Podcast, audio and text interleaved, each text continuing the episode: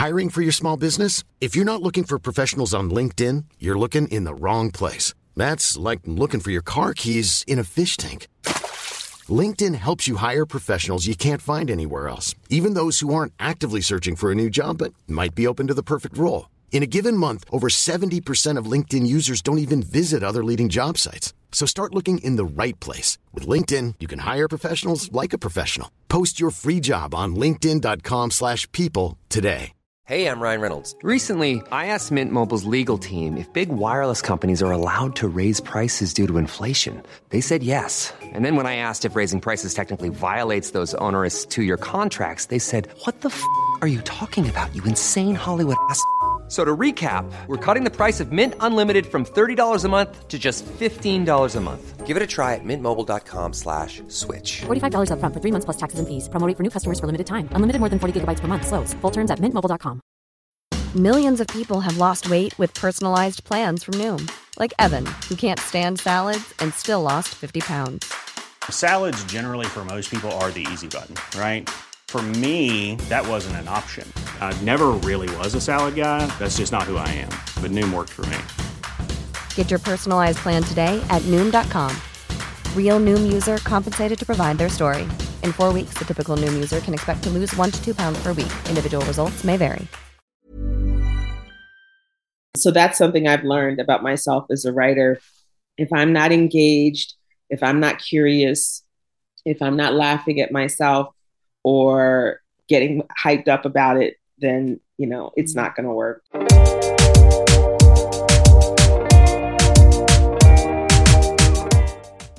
Hello, writers. Welcome back to Write Off, the podcast about writing rejection in all its forms, from self doubt to books not selling.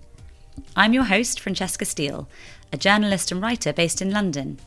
And if you want to know more about my own experience with writing rejection, you can hear about that in the first season.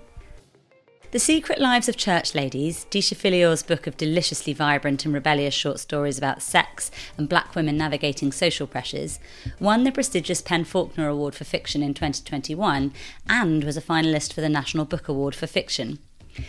But please bear with us for the unusually lengthy preamble in this interview because what I love about Deesha's writing journey is that she did so much other stuff before she even thought about writing.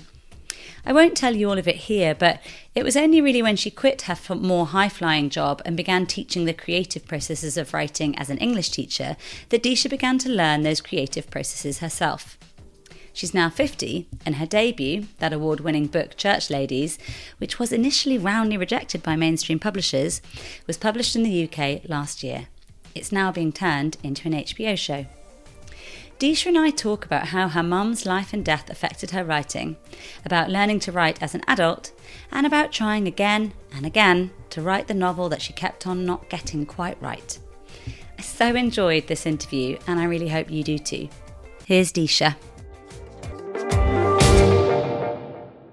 You know, I, I grew up with women who were inside of the church and outside of the church.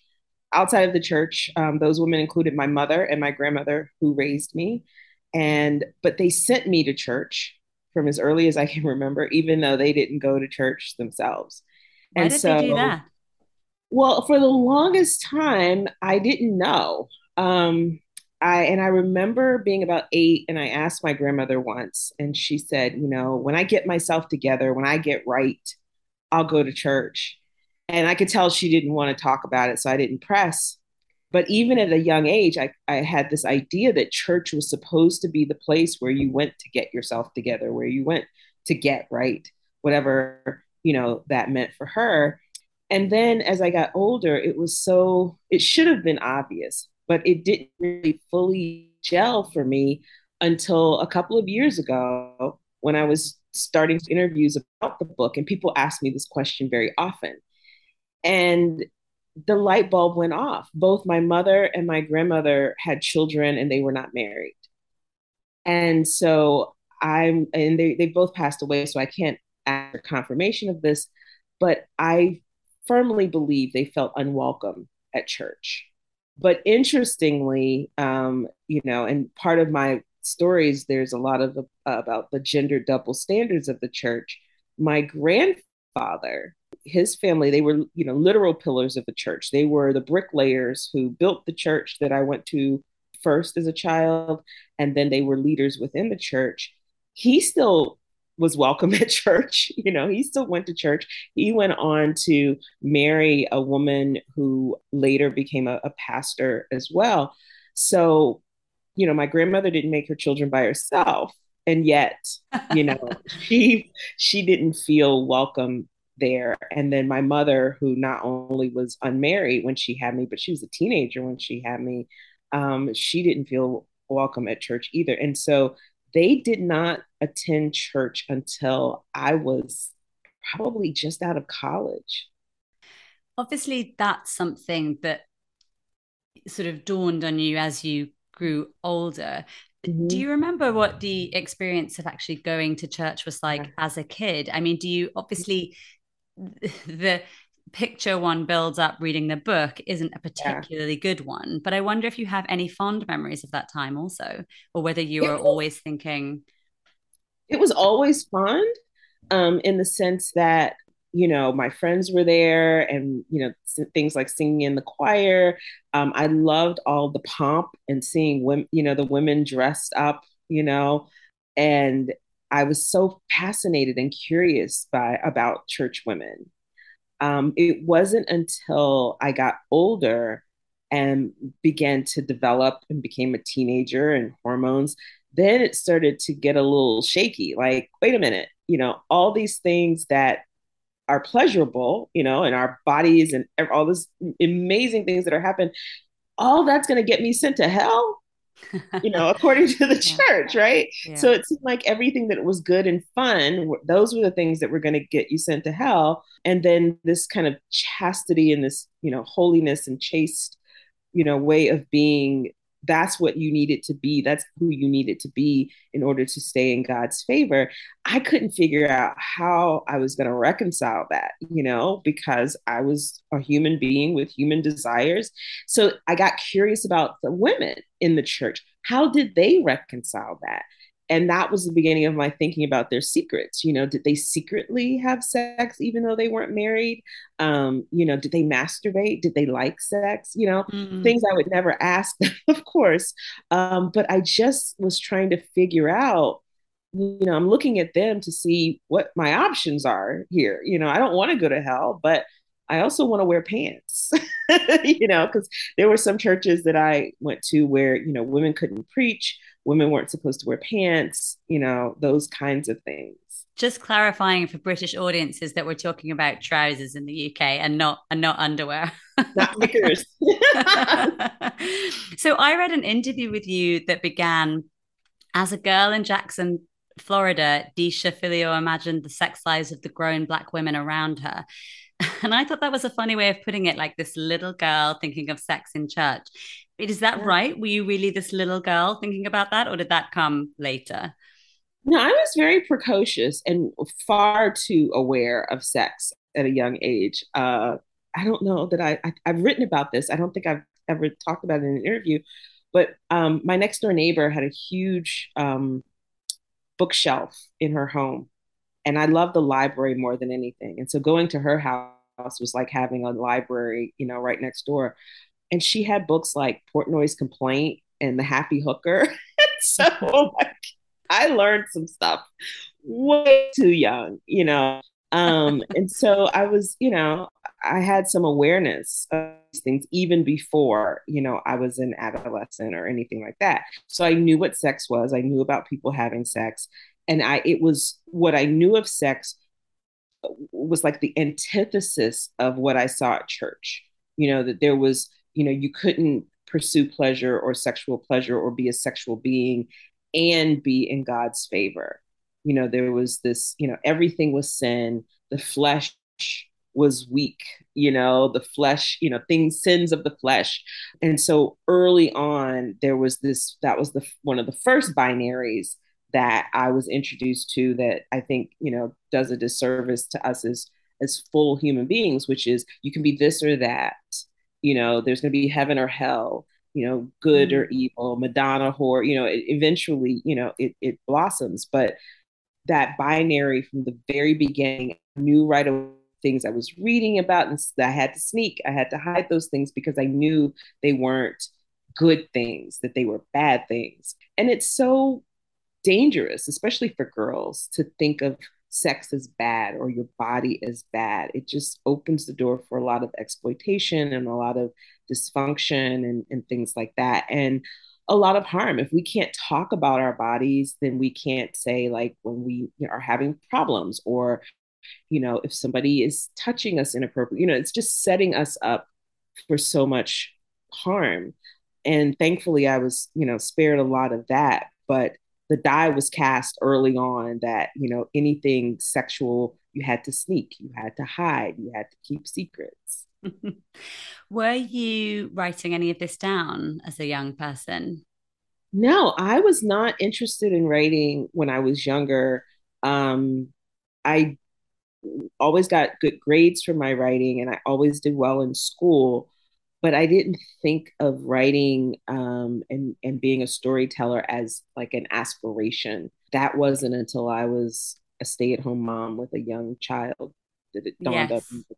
This is what I could could be doing. I think it's really good for people listening to this podcast to hear that because obviously I do have a lot of guests who say, "Well, of course I was scribbling down these stories when I was little," yeah. and and actually, personally, I I wasn't, and mm-hmm. um, and and I I always think it's really reassuring to hear that that can come later and that it doesn't have to have you know started when you were five and have those sort of Malcolm Gladwell ten thousand hours before you're twenty yeah. or something. um, so then you you went to Yale and read economics, which mm-hmm. is you know a far cry from what you're doing now. What was that like? I was a first generation college student. You know, no one could really prepare me for what college was in terms of a place where I could discover, where I had options, where I could figure things out. I thought I had to know going in what I wanted to be, meaning professional, you know, that that your profession was going to be the thing that defined you. And so you needed to know what that was. And then you needed to pick a major that was going to allow you to be that that's how narrow my perspective was unfortunately. And and at a liberal arts school like the whole concept of liberal arts was lost on me that you know i could discover what it was that i wanted to learn and to go to college for the purposes of learning and discovery and not this very practical vocational you know kind of approach to it. And and you know kudos to anybody who just like knew they wanted to be a doctor or whatever and they went down that path I thought I had very limited choices. Um, I did not enjoy math or science. Um, I was good at math, not good at science. Um, so none of the science fields, doc, you know, not a doctor, engineer, none of that. Um, I thought, what about being a lawyer? And no, I don't think I want to do that. And I really didn't know what else there was. And I was like, well, I guess I could be a business person, which is the broadest category in the world, right? what does that even mean? Um, but I knew that at the end of four years, I had to have a job and a career, and I had to be able to make money and be self sufficient. Um, so business it was going to be, and Yale doesn't have an undergraduate business major. The closest thing as I'm looking in the catalog was, oh yeah, economics. That's like business, right? It's not. It's so not. Um, so, so I chose that major, being really practical I did the minimum coursework required to declare that major. And then I took, you know, AFAM studies and I took history classes and I took women's studies classes, things I could have majored in, you know. But those are the things that I was passionate about and that I was curious about and that was, were exciting to me. Um, so that, that's how I ended up with an economics degree that I've never used. Well, you you sort of used it next, didn't you? Because you became a management consultant. Tell us a little bit about that. You, the people who were hired with me, also from Yale, University of Pennsylvania, and uh, Princeton, they were like East Asian studies majors, psychology majors. I could have majored in anything and still oh. gotten the same job. Oh. Um, because what they were looking for with the management consulting um, was they they were looking for critical thinkers and they were looking for people who were intelligent. That's why they recruited only those three schools. Um, you know, I also considered for five seconds being an investment banker because at the uh, um, at the time, lots of investment banks were recruiting at Yale, And you didn't have to have a degree in finance or economics or anything like that to be an investment banker. You just had to be a fast learner and you had to be willing to work really hard and you had to be smart. And that's why they you know, all across majors. You didn't have to be an econ major to get recruited investment bank. Um, so yeah, it you know it, it, was my first job out of college. It probably helped. It looked good on paper that I had an econ degree, but I was miserable. I hated that job. I absolutely hated it. That's why I lasted nine months. nine months, and and I read somewhere that you cried every day. Is that right? so unhappy. Oh, but you're laughing so much looking back on it now. Is it just because I can laugh seems... now? Yeah. yeah. You know, I laugh now because, you know, it's something I want my daughters to understand, which is you can try things out and and and not everything's going to be a good fit and that you can you can pivot, you know. A pivot it may feel like the end of the world because nobody wants to feel rudderless. You know, you want to feel like I'm stable, I have this career and it's solid and it's uh, it pays well. And that's as growing up because I grew up poor. It was like I just wanted stability, but then there was this other foreign concept, satisfaction. You know, I was not satisfied. I wasn't personally motivated or interested in the work. And so, this idea that you can have money and still not be satisfied my mind was blown. Like it was totally blown. And so you know my mother couldn't understand it when i was like you know i'm going to leave this job and i'm going to go and get my master's degree and i'm going to teach. It's a, it, uh, it's a master's degree in teaching for elementary school. And she said so you'll teach for a couple years and then be a principal right? Because in my mother's mind it's like you know you don't go to yale to become a teacher you know which is a kind of reductionist sort of view. I don't share that view. I think it's you know being a teacher is is is a admirable thing and it's a high aspiration. It should be. You know, students deserve teachers who are awesome um, educators. And so at this stage, writing was still not on your radar. No, but what I but when I was teaching fifth grade, they taught of the writing process, the writing workshop, even in elementary school. This idea that writing is more than grammar. Even in this would have been in the mid 90s, they were teaching writing as process. They were teaching writing, and that's I'm teaching it to fifth graders, and that was my introduction to writing as a process, um, and not writing as grammar and handwriting and you know this very stilted thing. And so I was really learning alongside my students this idea that you know your ideas are valuable, that you can make a story out of anything and that you write a draft and then you go back and you make it beautiful you know um, wow you were teaching new. you were teaching about the idea of drafting to kids yes that's so wonderful yes. i don't think we do that here um, my kids are too little for me to know but i mean wow that's um yeah.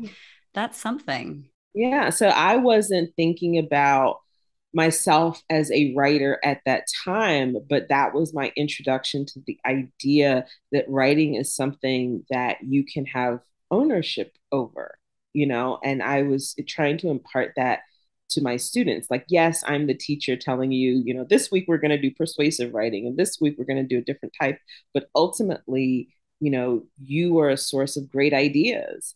Um, and the way they come out of your head and onto the paper the first time you know it, that's not the that's not the end that's just the beginning. And then how can you use metaphor? You know how can you use dialogue? How you know are you being suspenseful and you know all of the different techniques and all of that stuff and, and all of the process of exploring all of that started you know as i was teaching other people. I find this like this adult exposure to what writing actually is mm-hmm. incredibly mm-hmm. inspiring and moving actually like this idea that you sort of had no idea it was even there and then it like happened to you as you were teaching it it's wonderful yes. Yes. um and so then you were teaching and then am i right in thinking that you stopped teaching when you had your children yes and then when you had your children you that's when you gave writing a go um yes tell me a little bit about how that actually happened i'm honestly interested in you know did you just open your computer one day and think I'll write a story? Like what happened? So I, I'm trying to think of the early stuff.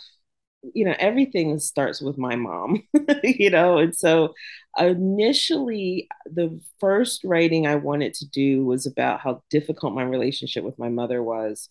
Um, and also, I was journaling a lot because I was still involved in the church. Um, I had done all of the good girl things. I got married before I had children. I married a man. Um, you know, I checked all the boxes. And, you know, just like with my job, you mean I'm not happy? That didn't guarantee my happiness. Why am I still dissatisfied? And my mother, relationship with my mother had always been complicated and it's still complicated. And then I became a mother. And you know, there was a lot of tension between my mother and I around how I was parenting. And I was just generally miserable, just really, really miserable. And so initially I was writing some of it in essay form, but just for myself. But when I thought about writing for publication, because I started meeting other women writers online who were writing for publication, I thought, oh, I could never write about my mother could never say these things out loud, you know.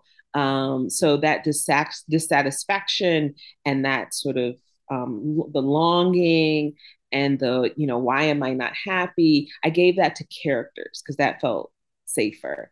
And so um, my oldest daughter, my daughters are five years apart. So when my oldest, it was just her, and she was maybe two, and she never napped and I was just constantly overwhelmed because it was uh, I was stay at home mom, so we were always together.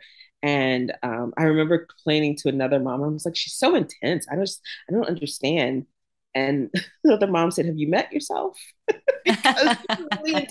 So we have these, you know, two intense people, intense mother and an intense child, and we were a lot. And so um, the the writing was my break from her and I would just take like 30 minutes a day and I would close up in the study and she would scream and she would cry because she literally could not bear to be away from me. And so I'd be crying too and typing. And so that's kind of how it started. It was just like something to do with myself and my brain that didn't involve taking care of her, that something that was just for me. Yeah. And and did it feel good. And and i by the sounds of what you just described i think the answer is yes. But the reason i ask that is because a lot of people who write don't always feel good. You know they feel mm-hmm. self-doubt even as they're writing. Um, it mm-hmm. sounds like that wasn't the case for you because it was so much you know you're you carving yeah, out time you know, for yourself it did. I think it felt good because it was a respite. Um, and certainly in the beginning, I wasn't thinking, I was admiring people who were publishing, but I hadn't thought about, like, hmm, I should, you know, publish this stuff. It was, this is my time, and I can go into this other world and this other character for 30 minutes, you know, and just be away and, and, and be a part. And then as I decided, okay, I might want to try and get my work published, I don't know that I, I probably, you know, was it ignorance is bliss? I don't think I knew enough to to have doubts because I was convinced that my writing was like terrific. Like, you know, just like I, you know, and and I just like I want to be published in the Atlantic and the Sun. That was another magazine that I was absolutely obsessed and all of these other journals that I had started to read. And I really just thought, you know, this this is great. And I would just submit my work and get rejected. And then I started asking people, how do you get published? How do you, you know, I didn't know how it worked. And so I was truly naive enough to think that something that I banged out and, you know, was feeling really good about, yes, the Atlantic. and so what was the first piece that you got published? Do you remember? Oh gosh. Um so so first was no it was not fiction. I was trying to get published anywhere that i could. So i signed up for a lot of back then they were like listservs where you could see writing opportunities. And there was one uh, that i was signed up and it had a announcement for columnists for Literary Mama, which is a site that's still going strong. Um, and this would have been 2003. And so it wasn't fiction, but I was, you know, again, just publish me anywhere, anywhere. and so all you had to do was send in a sample column. What would your column be about? It had to be some aspect of motherhood. So I looked at the columns that they had, and they had a few other mothers of color, but they didn't have any Black mothers. And they didn't have any mothers who were adoptive parents because my second child is adopted. And we had just adopted her. So that was very new and very big part of our lives at that time. So I proposed a column that was about being an adoptive mother. And so I wrote a sample column that became my first column for them and I sent it and that was the first publication that was digital. See, there were a couple of different first. And then I think the very first print publication would have been maybe 2004. No, it was not 2004 because my mom had died. So it would have been sometime after 2005, like 2005, 2006. The Washington Post, I wrote some book reviews for them. They called it a roundup where they give you five books on a theme and you and they were all parenting books. So um, an editor, Jabari Asim from the Post, hits my literary mama column. I have no idea how, and reached out and and gave me that opportunity. How great. How did that feel seeing your words in print for the first time? Oh my gosh. I over the moon and now, you know, in print, national, you know, I really just, you know, wish my mother and my grandmother could could see it. And then it was okay, so those were book reviews. And then I I think the next thing was Wonder Time magazine.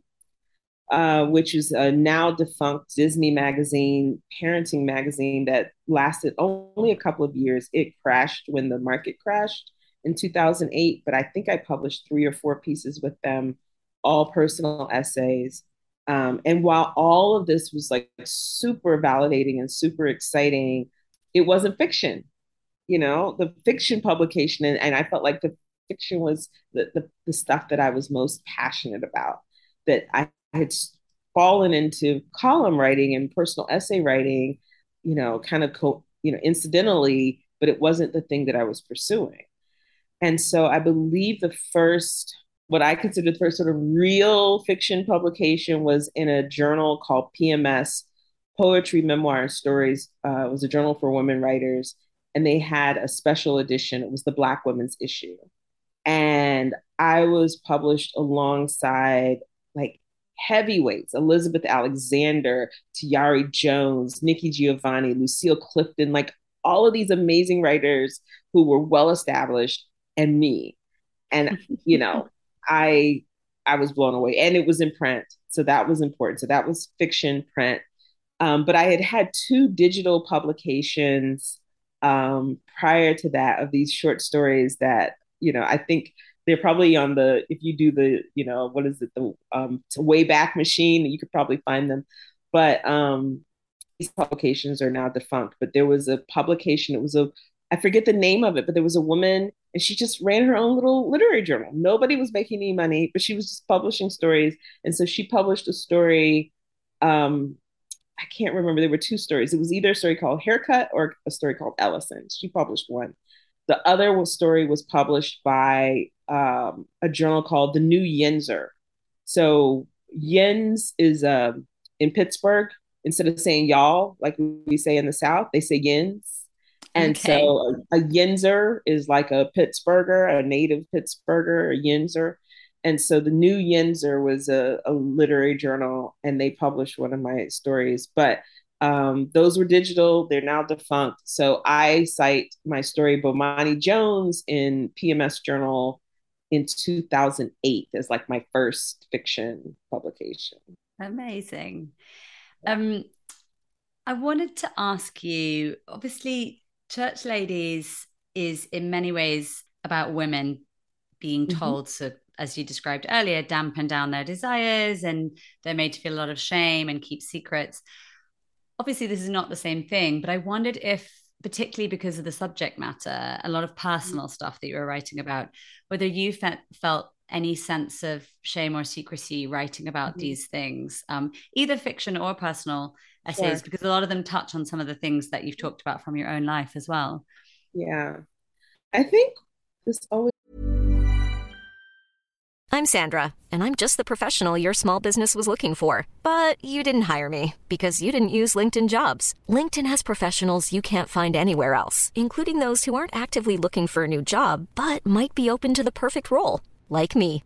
In a given month, over 70% of LinkedIn users don't visit other leading job sites. So if you're not looking on LinkedIn, you'll miss out on great candidates like Sandra. Start hiring professionals like a professional. Post your free job on linkedin.com/people today. Hey there, it's Michele Norris. I'm host of a podcast called Your Mama's Kitchen. When I travel, I'm usually looking for a way to find a taste of home when I'm not at home. And one of the things I love to do when I am at home is entertain. And Airbnb allows me to do that. When I was in California recently, I rented a house that had a great kitchen. And when we were sitting around the table, we we're all thinking, we're in someone else's house. Someone could be in all of our homes as well. If you have a home, but you're not always at home, you have an Airbnb. Your home might be worth more than you think. Find out how much at airbnb.com/slash host. It sounds weird to say. But once my mother died, it's I think all of us are like, I don't want my mom to see this, you know? So there's no more of that. You know, I okay. so that kind of went away that's part of it. I think the other part is my early attempts at writing, I tried to shy away from the sex. And even though those were the things that I was really thinking about, and everything you see me writing now is what I've always wanted to write. But early on, I didn't think that I could. And I don't know if it was so much that I was thinking about my mother, possibly. Um, but I also was still very much in the church. And so I thought that, you know, I could write about women who were, you know, vaguely dissatisfied about their lives. But the in the first novel that I started writing, she was so matronly. The main character was so matronly and she was, you know, vaguely unhappy in her life and in her marriage. And it were all of these issues, but none of them were sexual. Like I was intentionally staying away because I just, you know, I, I, I, just propriety, you know, that's who I still was. Um, even though, you know, I was curious about many things and, and really interested in sex and, but yet I wouldn't write about it. Mm. Then I went a little further in the next, my next attempt at writing a novel. And this woman has an affair. And then it's like a cautionary tale because they get discovered and it's horrible. And you know then she's trying to like save her marriage and she's happy but the future is uncertain you know? So it's like yes i wrote about sex but the woman immediately has consequences you know yes, like punishment. Okay and um and then i didn't even really get into like it was a book about an affair and it took like 20 chapters for them to even get in bed. Like i was really really like grappling. I'm just gonna I'm just going to jump in at this point and add that um hopefully listeners, if they haven't already, will go and read Church Ladies after this. But there is a lot of sex in it. I mean, there's it yes. is a lot of sex. Some of it is very sexy sex. Some of it is very tender, you know, mm. beautiful sex. It's a whole array of sex, but there is a lot of sex. yes. um, so, I mean, you you worked that out in the end. Yeah. So, so, so there's a pivot. so tell us a little bit about how you got there. So you attempted mm-hmm. these novels. Yeah. I know you so... you had an agent at some point because you'd written a nonfiction book with your mm-hmm. ex-husband, right? Yeah. So I think part of the pivot was um, at the same time that my mom died, um, I was getting divorced. And I also left the church. So I think all of that was very freeing um, in the sense that I really didn't have to think about anybody else but my, myself and what I wanted to do. And I felt like I had lived the first 35 years of my life trying to not upset other people um, and try to squeeze myself into a box that was Christianity that d- did not fit me. Um, so that was part of it. And then also with my mom's death, it wasn't just, oh, okay, I don't have to worry about my mom seeing this.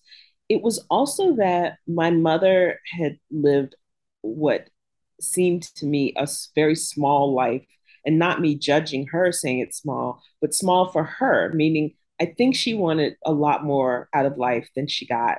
And she also died young. She was 52 when she died of breast cancer. And I remembered feeling like, eh, eh, you know, obviously I was devastated that she was dying, devastated for myself, devastated for her, but also devastated at all the things she didn't get to do. And that it felt like she was always taking care of me and other people and wanting to please other people. But my goodness, what did she want? You know? Mm-hmm. And my grandmother also died that same year, and it was the same thing. She lived a longer life, but um, the same thing. They were super sacrificial. It was all of this servitude to others. They did not prioritize themselves at all. And I felt like, enough. I'm not going to do that. I'm not going to live like that. I don't want to die and, you know, be on my deathbed like, gosh, I wish I had, you know, or I should have. So I thought, I'm going to do exactly what I want to do. And if there's something keeping me from doing it, it's not going to be me, you know, and it's not going to be fear about other people being uncomfortable or other people, you know, being judgmental um, or anything like that. Um, I could live with other people's judgment. I could live with other people's disapproval, but I could not live smaller, less than, afraid, shrinking, hiding. Mm-hmm. I just refused to do it. And so, so sorry, when your mother died, um, you had already attempted a novel, but then you stopped doing that, and then you you tried a, a different kind, or is that when you started writing the short stories, or how did how did everything come about there? So let's see. She died in 2005. At that point, I had attempted two novels before that. Okay. And, how, um, how, far in how far in had you got into those novels? The first one I only got, you know, maybe five chapters in, and that's the one with a very matronly main character who, you know, there was no sex. Um, but then the second novel, The Cautionary Tale, I wrote the whole thing.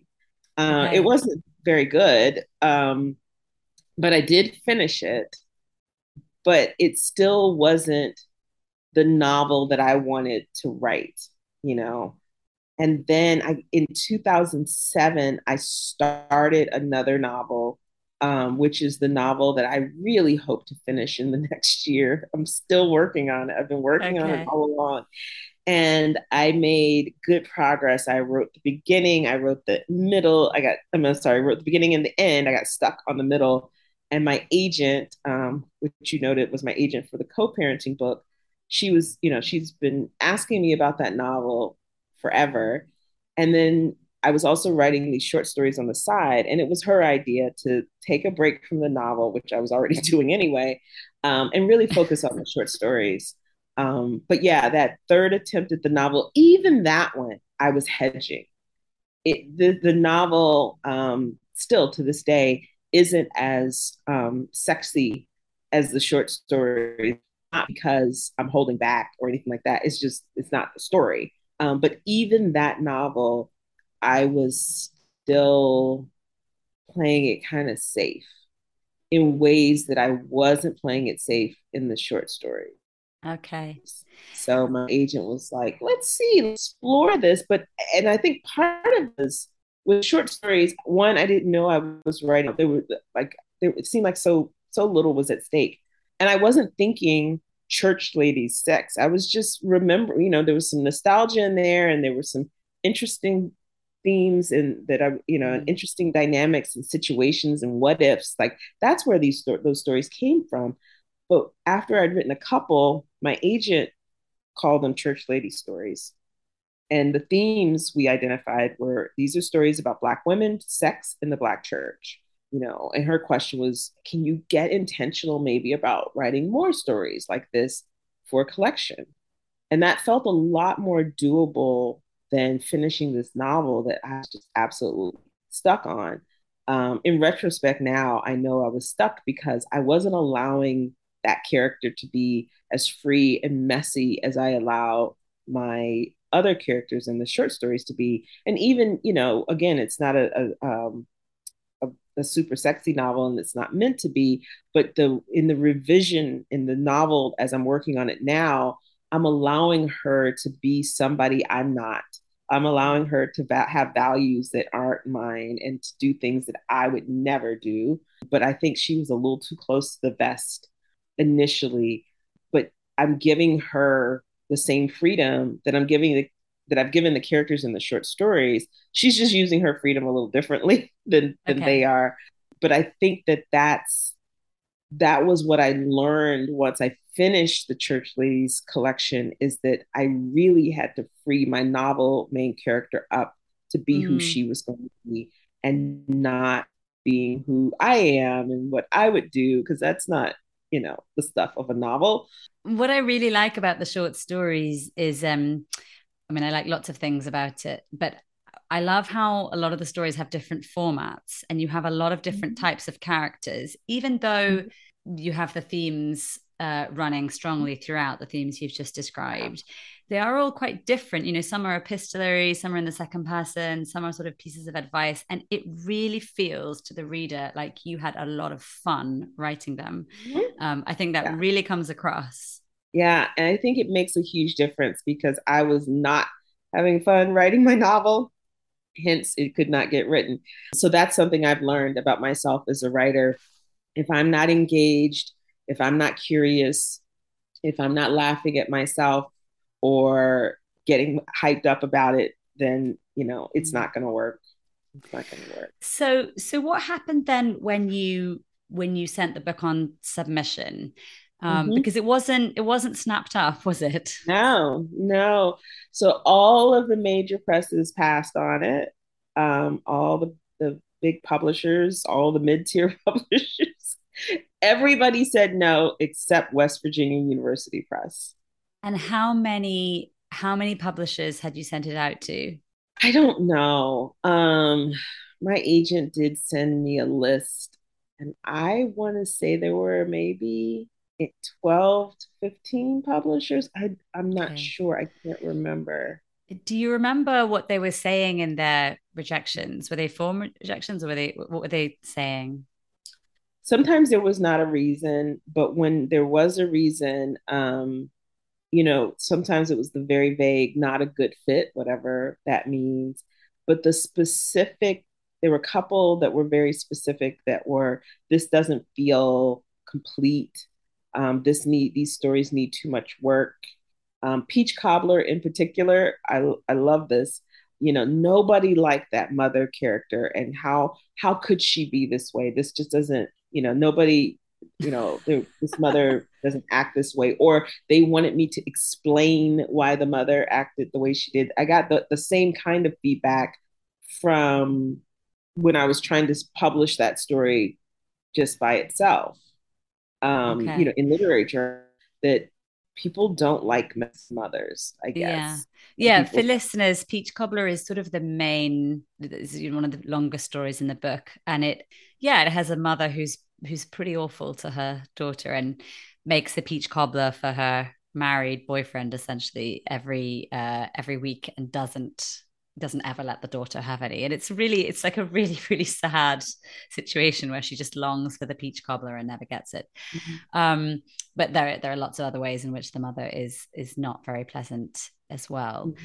and did you feel i know you've spoken about this in the past that that you know not a good fit was mm-hmm. quite a loaded thing because the stories are very much about black culture publishing is very white um, mm-hmm. can you talk a little bit about that sure um, you know that that's always the possibility that not a good fit means we don't think we can sell this and we don't think we can sell this to white people is the unspoken you know piece. But i think the success of the book shows that lots of people will read books about a very specific group of people because good storytelling is good storytelling and you can take the specific lives of black women and tell their very specific stories and there's still connection points and points of resonance for people who are not black women.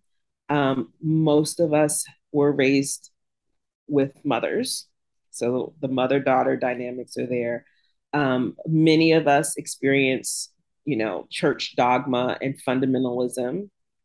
Um, most of us have been raised in binaries, you know, gender binaries, the, you know, Madonna, where all of us have experienced being asked to be one thing or the other when so often we can be both or in between mm-hmm. or neither, none of the above.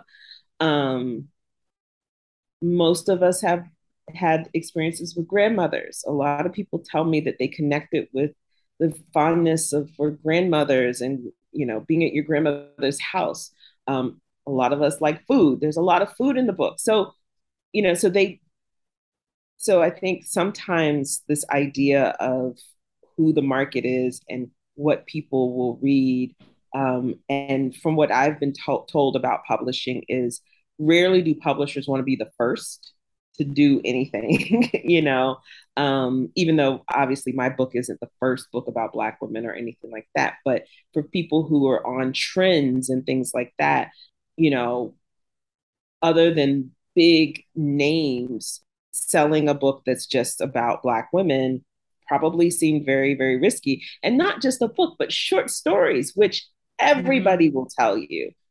Nobody wants to publish short stories nobody. Mm-hmm. And so often what you'll hear is, is there a novel to go with it? you know, and then you get the get the, the, the two book deal. How how long were those rejections coming in for before you did get your deal? And what did that feel like for you? It was just a couple of months. And I, I think a couple of months is quite a long time when you're in submission. I mean, it's, it's not it's not but when you're on submission for the first time yeah. as i have also been through it's quite an yeah. excruciating time potentially even though arguably it's a short amount of time. But the co-parenting book took a lot longer. And that I think that was the difference was that I had already had the experience of we went like my agent does, I guess it's called tiers, where you aim for these publishers and you aim for these publishers. And and she went through a couple of tiers with us with the co-parenting book, and nobody was interested. And then kind of on a lark, she was like, you know, there's this one publisher. They never publish anyone. It's a self help imprint. They don't publish anybody who's not a clinician that doesn't have letters behind their name. And here we are writing a co parenting help book. And it was just me and my ex. Neither of us, we're not lawyers, we're not therapists, we're not anything, uh, you know, making us experts other than, you know, we had built this brand and had a blog and a, and a uh, BlogTalkRadio show. And she thought, she didn't pitch because of what she knew about them, but she thought, why not? I'll give it a shot because I'd been we gotten all of these many rejections. Those rejections were probably a couple of dozen rejections, if if memory serves, and it took many months. It I don't know, yeah, it wasn't a year, but it took much longer, and they were interested. They thought, yeah, a co-parenting book written by co-parents. That's a great idea. And so we that's how we got that deal. So at the time the rejections were coming in for church ladies, it was still early in the process. And so, you know, I I, I didn't expect anything else. And my agent had told me short story collections are a hard sell. And so I was prepared that it would take a while, that it may not happen at all.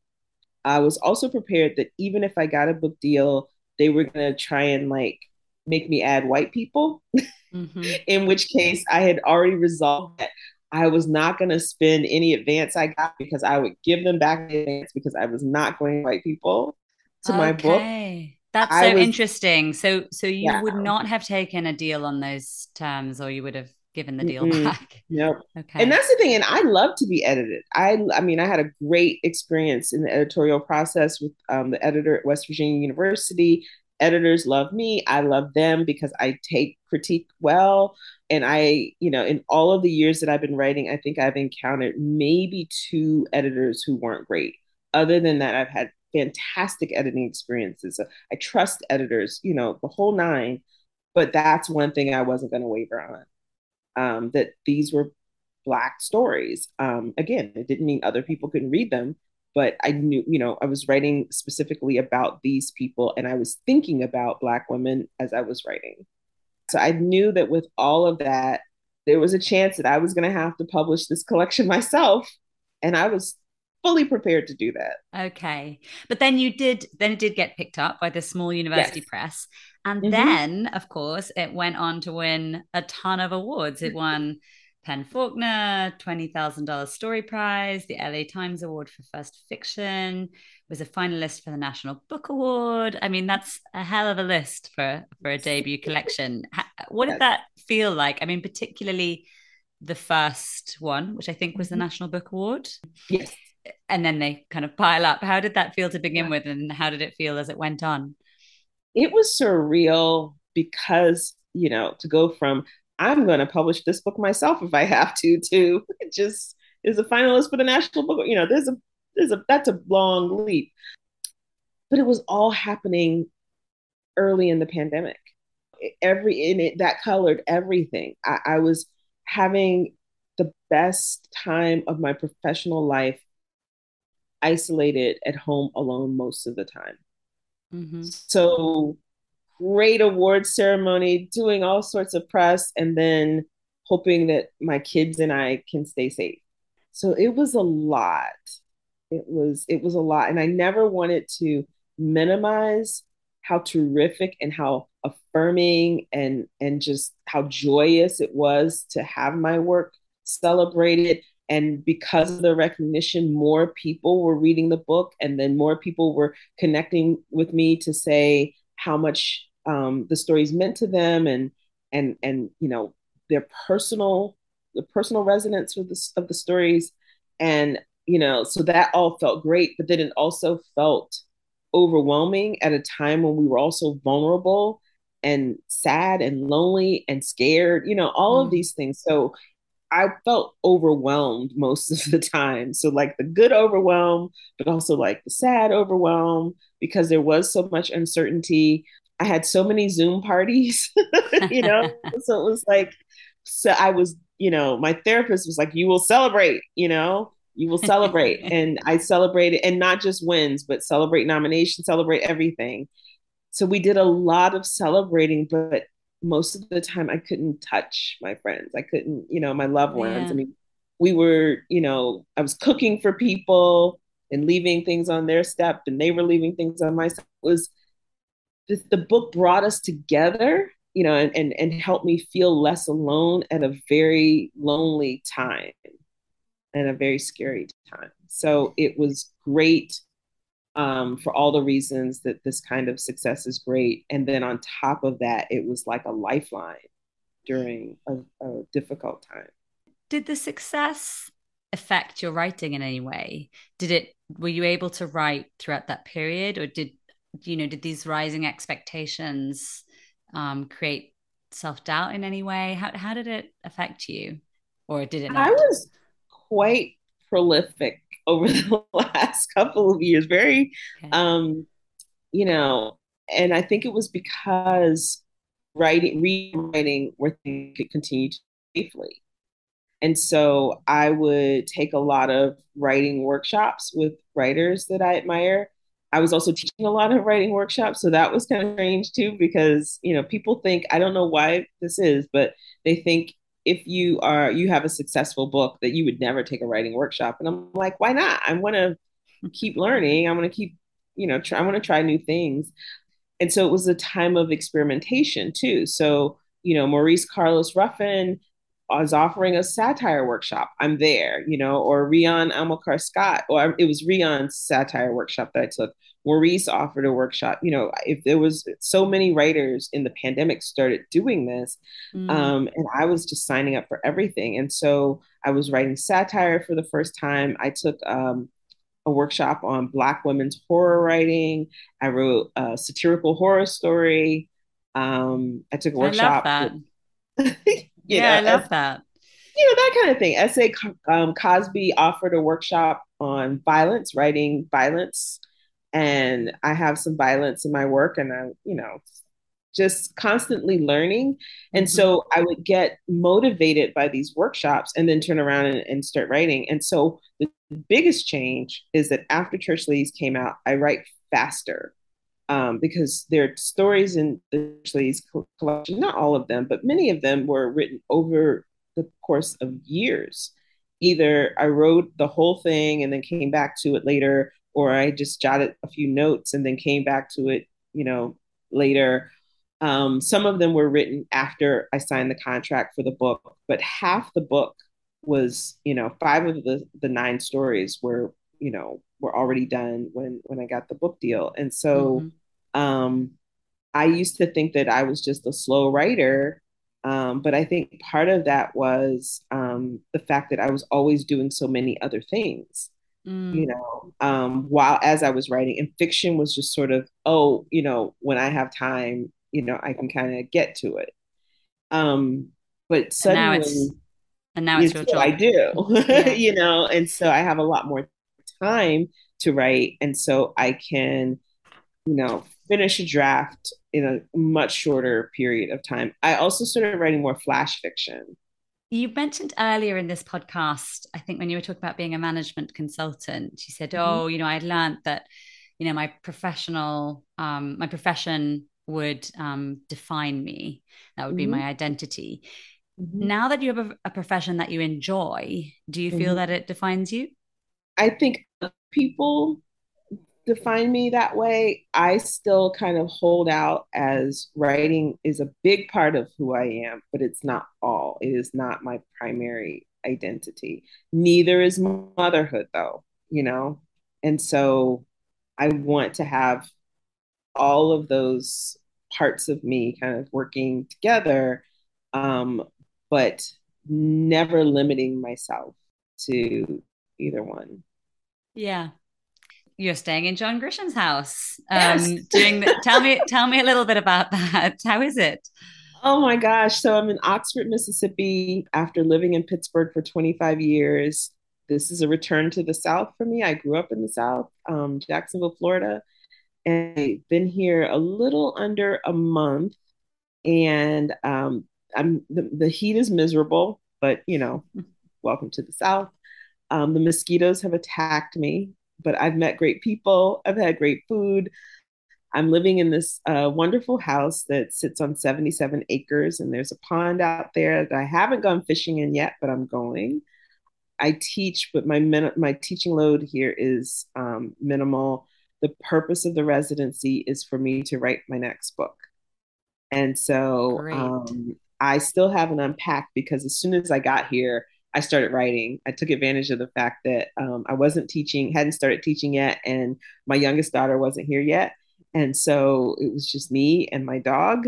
And um, and so I got a lot of writing done. And so wow. now it's like, well, now I should, you know, I got to start teaching. I probably should finish unpacking these boxes around. like I packed just enough, unpacked just enough, you know, to live. But um, but I was very, very productive here. The space to write is literal because you know it's a big house and um, and a lot of land and green space. It's beautiful, um, but also the mental space to write, just the freedom where I don't have to think about money or you know I mean that that that's the gift of this residency is hmm. you know, it's a gift of time um, and money to write your next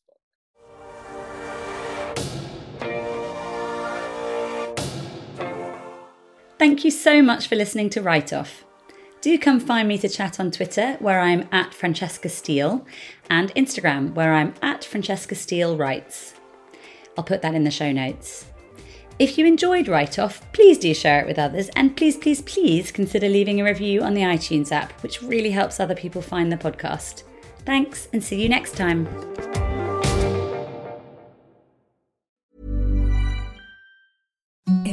The softest sheets you've ever felt. Now imagine them getting even softer over time. That's what you'll feel with Boll and Branch's organic cotton sheets. In a recent customer survey, 96% replied that Bowl and Branch sheets get softer with every wash. Start getting your best night's sleep in these sheets that get softer and softer for years to come. Try their sheets with a 30-night guarantee. Plus, get 15% off your first order at bollandbranch.com. Code BUTTERY. Exclusions apply. See site for details.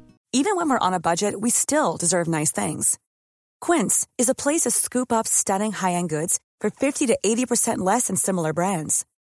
They have buttery soft cashmere sweaters starting at $50, luxurious Italian leather bags, and so much more. Plus, Quince only works with factories that use safe, ethical, and responsible manufacturing. Get the high-end goods you'll love without the high price tag with Quince. Go to quince.com slash style for free shipping and 365-day returns. Even when we're on a budget, we still deserve nice things.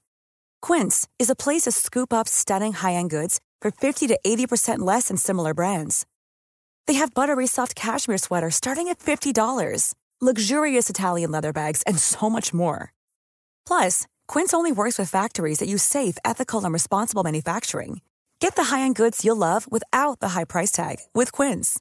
Go to quince.com slash style for free shipping and 365-day returns.